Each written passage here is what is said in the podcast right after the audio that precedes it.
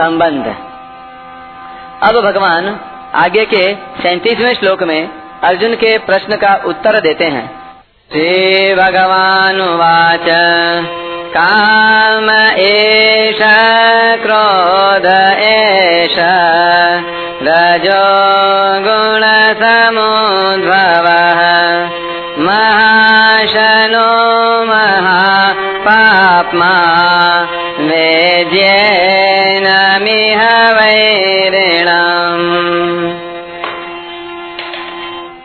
श्री भगवान बोले, रजोगुण से उत्पन्न हुआ यह काम ही क्रोध है।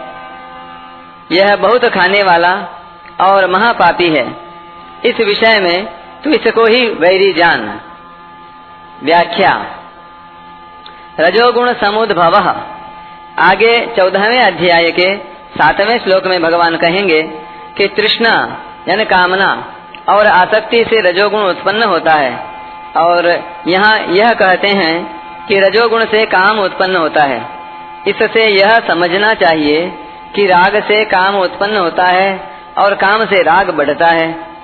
तात्पर्य यह है कि सांसारिक पदार्थों को सुखदायी मानने से राग उत्पन्न होता है, जिससे अंतकरण में उनका महत्व दृढ़ हो जाता है।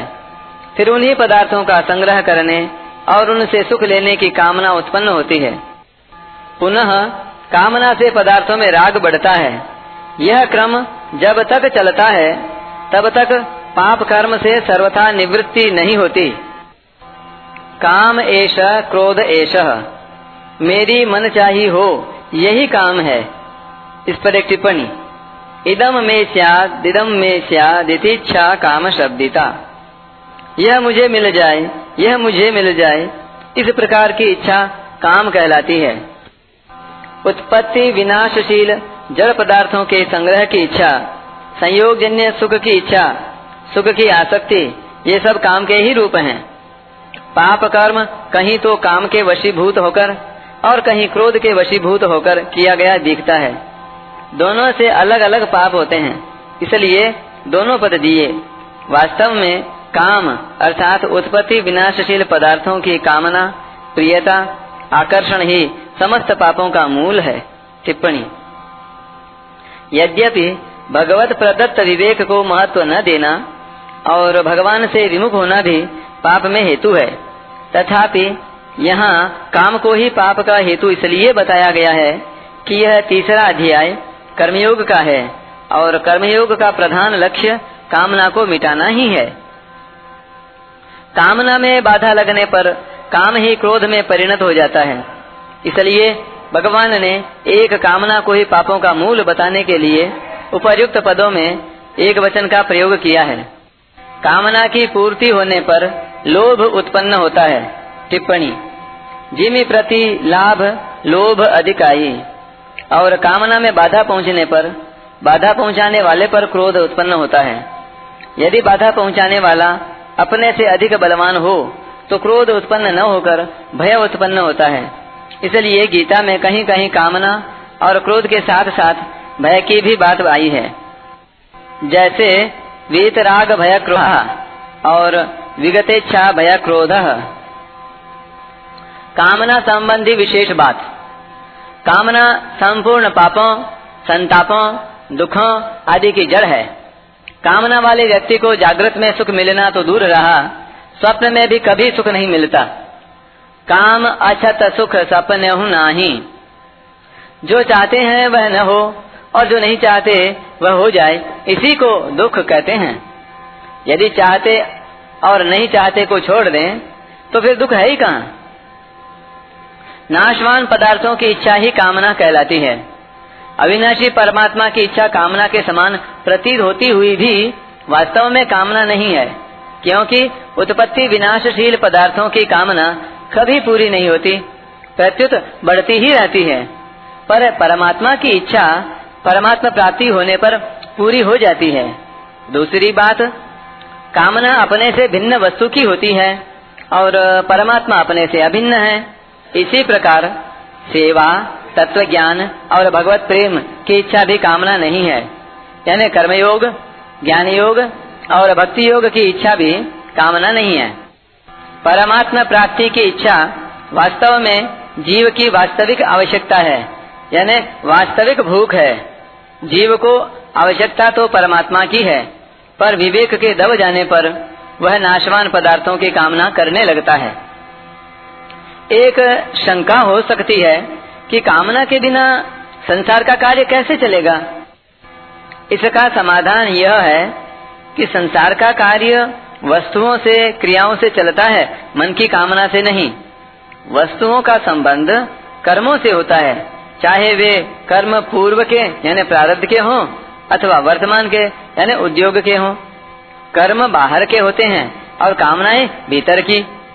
बाहरी कर्मों का फल भी वस्तु, परिस्थिति आदि के रूप में बाहरी होता है। कामना का संबंध फल की प्राप्ति के साथ, यानी पदार्थ, परिस्थिति आदि की प्राप्ति के साथ है ही नहीं। जो वस्तु कर्म के अधीन है, वह कामना करने से कैसे प्राप्त हो सकती है? संसार में देखते ही हैं कि धन की कामना होने पर भी लोगों की दरिद्रता नहीं मिटती। जीवन मुक्त महापुरुषों को छोड़कर शेष सभी व्यक्ति जीने की कामना रखते हुए ही मरते हैं। कामना करें या न करें, जो फल मिलने वाला है, वह तो मिलेगा ही। तात्पर्य यह है कि जो होने वाला है, वह तो होकर ही रहेगा, और जो नहीं होने वाला है, वह कभी नहीं होगा। चाहे उसकी कामना करें या न करें, जैसे कामना न करने पर भी प्रतिकूल परिस्थिति आ जाती है, ऐसे ही कामना न करने पर अनुकूल परिस्थिति भी आएगी ही। रोग की कामना किए बिना भी रोग आता है और कामना किए बिना भी निरोगता रहती है।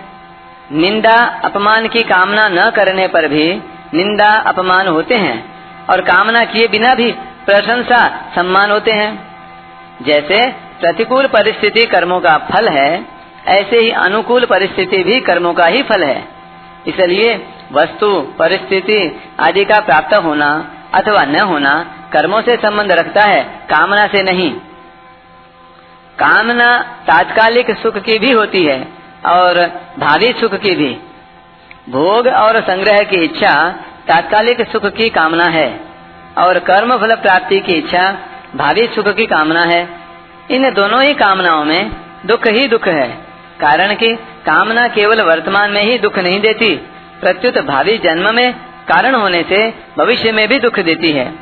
इसलिए इन दोनों ही कामनाओं का त्याग करना चाहिए। कर्म और विकर्म, यानी निषिद्ध कर्म, दोनों ही कामना के कारण होते हैं। कामना के कारण कर्म होते हैं और कामना के अधिक बढ़ने पर विकर्म होते हैं। कामना के कारण ही असत में आसक्ति दृढ़ होती है। कामना न रहने से असत से संबंध विच्छेद हो जाता है। कामना पूरी हो जाने पर हम उसी अवस्था में आ जाते हैं जिस अवस्था में हम कामना उत्पन्न होने से पहले थे। जैसे किसी के मन में कामना उत्पन्न हुई कि मेरे को सौ रुपए मिल जाएँ, इसके पहले उसके मन में सौ रुपए पाने की कामना नहीं थी। अतः अनुभव से सिद्ध हुआ कि कामना उत्पन्न होने वाली है। जब तक सौ रुपयों की कामना उत्पन्न नहीं हुई थी तब तक निष्कामता की स्थिति थी। उद्योग करने पर यदि प्रारब्ध वशात सौ रुपए मिल जाएँ, तो वही निष्कामता की स्थिति पुनः आ जाती है। परंतु सांसारिक सुखाशक्ति के कारण वह स्थिति ठहरती नहीं और नई कामना उत्पन्न हो जाती है कि मेरे को हज़ार रुपए मिल जाएँ। इस प्रकार न तो कामना पूरी होती है और न पूरी तृप्ति ही होती है। कोरे परिश्रम के सिवा कुछ हाथ नहीं लगता। काम अर्थात सांसारिक पदार्थों की कामना का त्याग करना कठिन नहीं है। थोड़ा गहरा विचार करें कि वास्तव में कामना छूटती ही नहीं अथवा टिकती ही नहीं। पता लगेगा कि वास्तव में कामना टिकती ही नहीं। वह तो निरंतर मिटती ही जाती है, किंतु मनुष्य नई नई कामनाएँ करके उसे बनाए रखता है। कामना उत्पन्न होती है और उत्पन्न होने वाली वस्तु का मिटना अवश्यंभावी है। इसलिए कामना स्वतः मिटती है। अगर मनुष्य नई कामना न करे तो पुरानी कामना कभी पूरी होकर और कभी न पूरी होकर स्वतः मिट जाती है। कामना की पूर्ति सभी के लिए और सदा के लिए नहीं है, परंतु कामना का त्याग सभी के लिए और सदा के लिए है। कारण की कामना अनित्य और त्याग नित्य है। निष्काम होने में कठिनाई क्या है? हम निर्मम नहीं होते, यही कठिनाई है। यदि हम निर्मम हो जाएँ तो निष्काम होने की शक्ति आ जाएगी और निष्काम होने से असंग होने की शक्ति आ जाएगी। जब निर्ममता, निष्कामता और असंगता आ जाती है, तब निर्विकारता, शांति और स्वाधीनता स्वतः आ जाती है। एक मार्मिक बात पर ध्यान दें। हम कामनाओं का त्याग करना बड़ा कठिन मानते हैं, परंतु विचार करें कि यदि कामनाओं का त्याग करना कठिन है तो क्या कामनाओं की पूर्ति करना सुगम है? सब कामनाओं की पूर्ति संसार में आज तक किसी की नहीं हुई। हमारी तो बात ही क्या? भगवान के बाप दशरथ जी की भी कामना पूरी नहीं हुई। अतः कामनाओं की पूर्ति होना असंभव है, पर कामनाओं का त्याग करना असंभव नहीं है। यदि हम ऐसा मानते हैं कि कामनाओं का त्याग करना कठिन है तो कठिन बात भी असंभव बात की अपेक्षा, यानी कामनाओं की पूर्ति की अपेक्षा सुगम ही पड़ती है। क्योंकि कामनाओं का त्याग तो हो सकता है, पर कामनाओं की पूर्ति हो ही नहीं सकती। इसलिए कामनाओं की पूर्ति की अपेक्षा कामनाओं का त्याग करना सुगम ही है। गलती यही होती है कि जो कार्य कर नहीं सकते, उसके लिए उद्योग करते हैं, और जो कार्य कर सकते हैं, उसे करते ही नहीं। इसलिए साधक को कामनाओं का त्याग करना चाहिए, जो कि वह कर सकता है। कामनाओं के चार भेद हैं। शरीर निर्वाह मात्र की आवश्यक कामनाओं को पूरा कर दे। इस पर एक टिप्पणी। ऐसी कामना में चार बातों का होना आवश्यक है। पहली बात, जो कामना वर्तमान में उत्पन्न हुई हो, जैसे भूख लगने पर भोजन की कामना, और दूसरी जिसकी पूर्ति की साधन सामग्री वर्तमान में उपलब्ध हो। तीसरी, जिसकी पूर्ति किए बिना जीवित रहना संभव न हो। और चौथी, जिसकी पूर्ति से अपना तथा दूसरों का किसी का भी अहित न होता हो। इस प्रकार शरीर निर्वाह मात्र की आवश्यक कामनाओं की पूर्ति कर लेनी चाहिए। आवश्यक कामनाओं को पूरा करने से अनावश्यक कामनाओं के त्याग का बल आ जाता है। परंतु आवश्यक कामनाओं की पूर्ति का सुख नहीं लेना है, क्योंकि पूर्ति का सुख लेने से नई नई कामनाएँ उत्पन्न होती रहेंगी, जिसका कभी अंत नहीं आएगा। दूसरा, जो कामना व्यक्तिगत एवं न्याय युक्त हो और जिसको पूरा करना हमारी सामर्थ्य से बाहर हो, उसको भगवान के अर्पण करके मिटा दे। इस पर एक टिप्पणी। उदाहरणार्थ संसार में अन्याय, अत्याचार न हो। ऐसी तीव्र व्यक्तिगत कामना न्याय युक्त और अपनी सामर्थ्य से बाहर है। अतः ऐसी कामना को भगवान के अर्पण करके निश्चिंत हो जाए। ऐसी भगवत अर्पित कामना भविष्य में भगवान चाहें तो पूरी हो जाती है। तीसरा, दूसरों की वह कामना पूरी कर दे जो न्याय युक्त और हितकारी हो। तथा जिसको पूरी करने की सामर्थ्य हमारे में हो। इस प्रकार दूसरों की कामना पूरी करने पर हमारे में कामना त्याग की सामर्थ्य आती है। चौथा, उपर्युक्त तीनों प्रकार की कामनाओं के अतिरिक्त दूसरी सब कामनाओं को विचार के द्वारा मिटा दे। महाशनो महापापमा। कोई वैरी ऐसा होता है जो भेंट पूजा अथवा अनुनय विनय से शांत हो जाता है। पर यह काम ऐसा वेरी है, जो किसी से भी शांत नहीं होता। इस काम की कभी तृप्ति नहीं होती। बुझे न काम, अग्नि, तुलसी कहूँ, विषय भोग बहु घीते। जैसे धन मिलने पर धन की कामना बढ़ती ही चली जाती है, ऐसे ही ज्यो ज्यो भोग मिलते हैं, त्यों ही त्यों कामना बढ़ती ही चली जाती है। इसलिए कामना को महाशनह कहा गया है। कामना ही संपूर्ण पापों का कारण है। चोरी, डकैती, हिंसा आदि समस्त पाप कामना से ही होते हैं। इसलिए कामना को महापापमा कहा गया है। कामना उत्पन्न होते ही मनुष्य अपने कर्तव्य से, अपने स्वरूप से और अपने इष्ट भगवान से विमुख हो जाता है और नाशवान संसार के सम्मुख हो जाता है। नाशवान के सम्मुख होने से पाप होते हैं। और पापों के फलस्वरूप नरकों तथा नीच योनियों की प्राप्ति होती है। संयोग जन्य सुख की कामना से ही संसार सत्य प्रतीत होता है और प्रतिक्षण बदलने वाले शरीर आदि पदार्थ स्थिर दिखाई देते हैं। सांसारिक पदार्थों को स्थिर मानने से ही मनुष्य उनसे सुख भोगता है और उनकी इच्छा करता है। सुख भोग के समय संसार की क्षण भंगुरता की ओर दृष्टि नहीं जाती और मनुष्य भोग को तथा अपने को भी स्थिर देखता है। जो प्रतिक्षण मर रहा है, नष्ट हो रहा है, उस संसार से सुख लेने की इच्छा कैसे हो सकती है? पर संसार प्रतिक्षण मर रहा है, इस जानकारी का तिरस्कार करने से ही सांसारिक सुख भोग की इच्छा होती है। संयोग जन्य सुख की कामना से ही संसार सत्य प्रतीत होता है और प्रतिक्षण बदलने वाले शरीर आदि पदार्थ स्थिर दिखाई देते हैं। सांसारिक पदार्थों को स्थिर मानने से ही मनुष्य उनसे सुख भोगता है और उनकी इच्छा करता है। सुख भोग के समय संसार की क्षण भंगुरता की ओर दृष्टि नहीं जाती और मनुष्य भोग को तथा अपने को भी स्थिर देखता है। जो प्रतिक्षण मर रहा है, नष्ट हो रहा है, उस संसार से सुख लेने की इच्छा कैसे हो सकती है? पर संसार प्रतिक्षण मर रहा है। इस जानकारी का तिरस्कार करने से ही सांसारिक सुख भोग की इच्छा होती है। चलचित्र में, यानी सिनेमा में पके हुए अंगूर देखने पर भी उन्हें खाने की इच्छा नहीं होती। यदि होती है तो सिद्ध हुआ कि हमने उसे स्थिर माना है।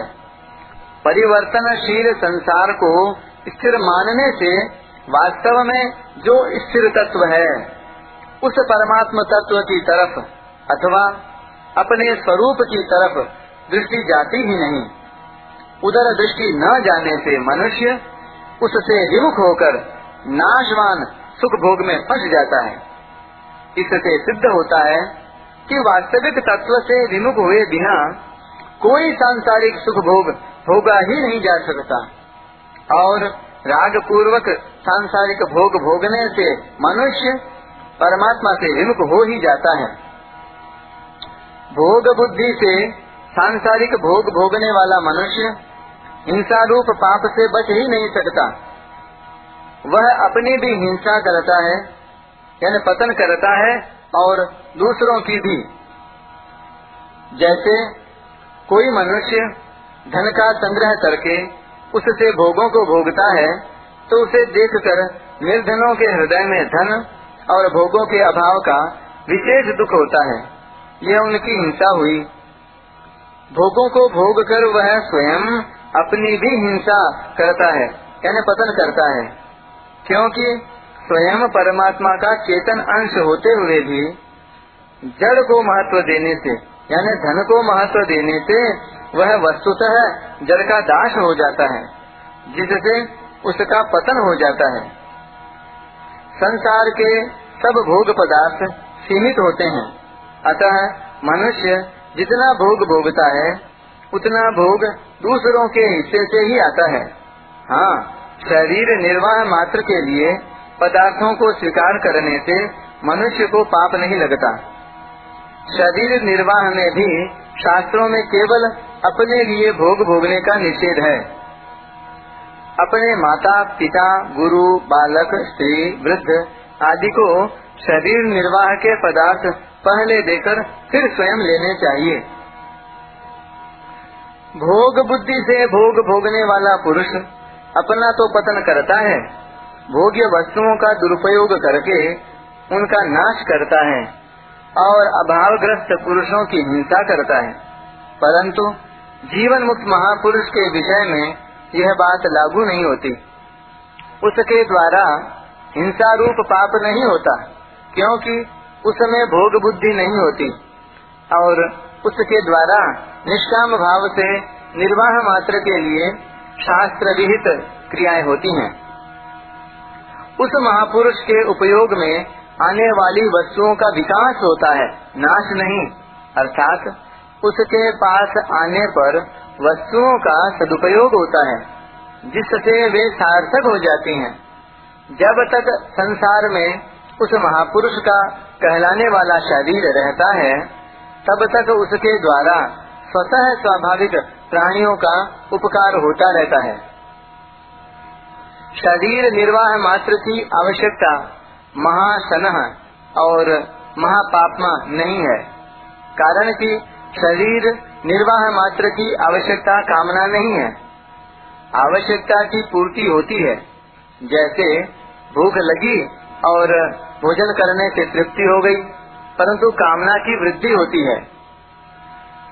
विद्येन यह वैरिनम यद्यपि वास्तव में सांसारिक पदार्थों की कामना का त्याग होने पर ही सुख शांति का अनुभव होता है। तथापि मनुष्य अज्ञानवश पदार्थों से सुख का होना मान लेता है। इस प्रकार मनुष्य ने पदार्थों की कामना को सुख का कारण मानकर उसे अपना मित्र और हितेशी मान रखा है। इस मान्यता के कारण कामना कभी मिटती नहीं। इसलिए भगवान यहाँ कहते हैं कि इस कामना को अपना मित्र नहीं प्रत्युत वैरी जानो।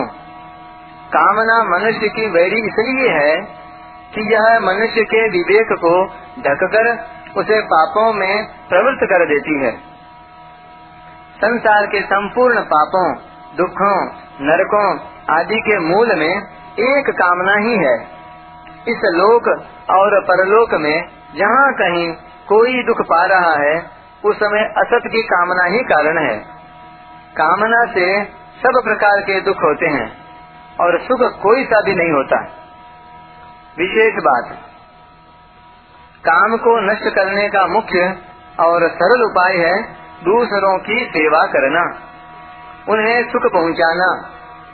अन्य शरीरधारी तो दूसरे हैं ही, अपने कहलाने वाले शरीर, इंद्रिया, मन, बुद्धि और प्राण भी दूसरे ही हैं। अतः इनका निर्वाह भी सेवा बुद्धि से करना है, भोग बुद्धि से नहीं। इनसे सुख नहीं लेना है।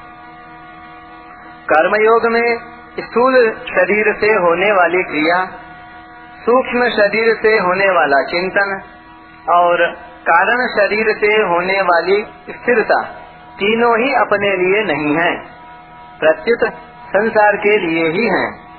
कारण कि स्थूल शरीर की स्थूल संसार के साथ सूक्ष्म शरीर की, सूक्ष्म संसार के साथ, और कारण शरीर की, कारण संसार के साथ एकता है। अतः शरीर, पदार्थ, और क्रिया से दूसरों की सेवा करना तो उचित है, पर अपने में सेवकपन का अभिमान करना अनुचित है। सूक्ष्म शरीर से पर हित चिंतन करना तो उचित है, पर उससे सुख लेना अनुचित है। कारण शरीर से स्थिर होना तो उचित है, पर स्थिरता का सुख लेना अनुचित है। इस पर एक टिप्पणी। सेवा, परहित चिंतन, स्थिरता आदि का सुख लेना और इनके बने रहने की इच्छा करना भी परमात्मा तत्व की प्राप्ति में बाधक है।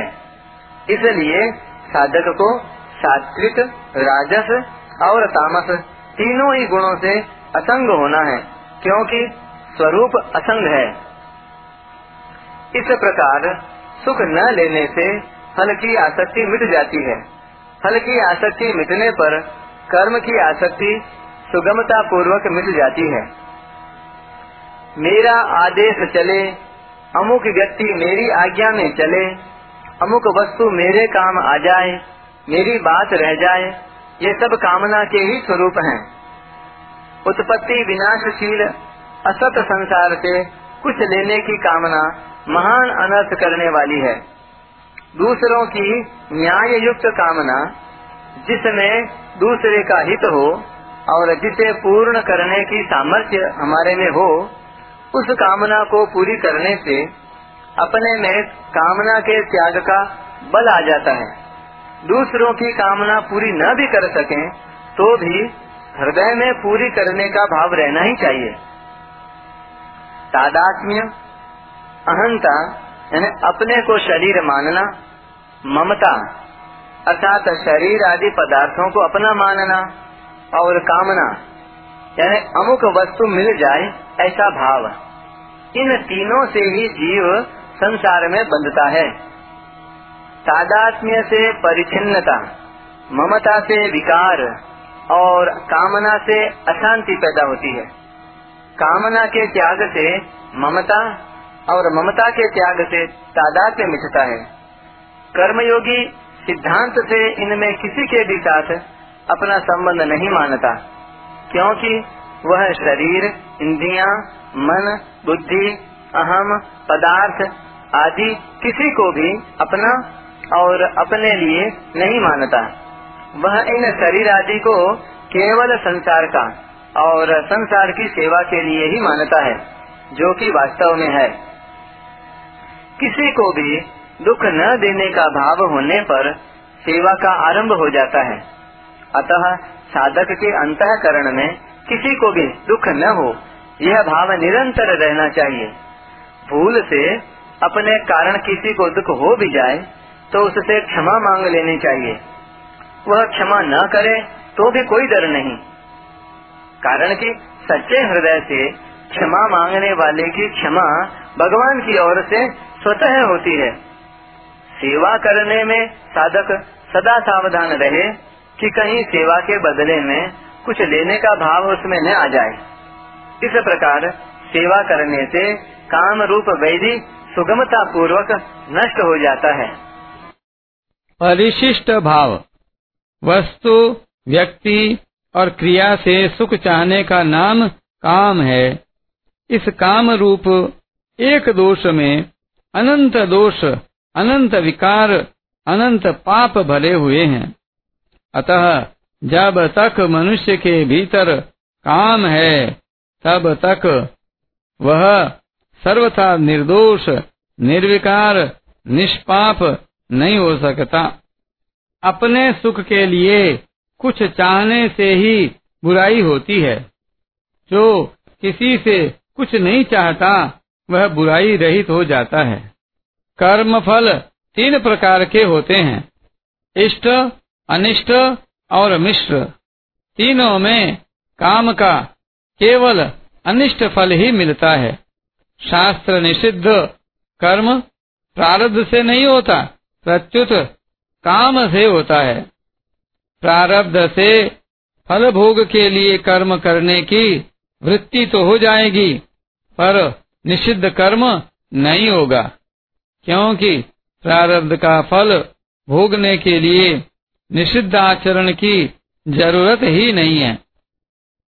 काम रजोगुण से पैदा होता है, अतः पापों का कारण तो रजोगुण है और कार्य तमोगुण है। सभी पाप रजोगुण से पैदा होते हैं।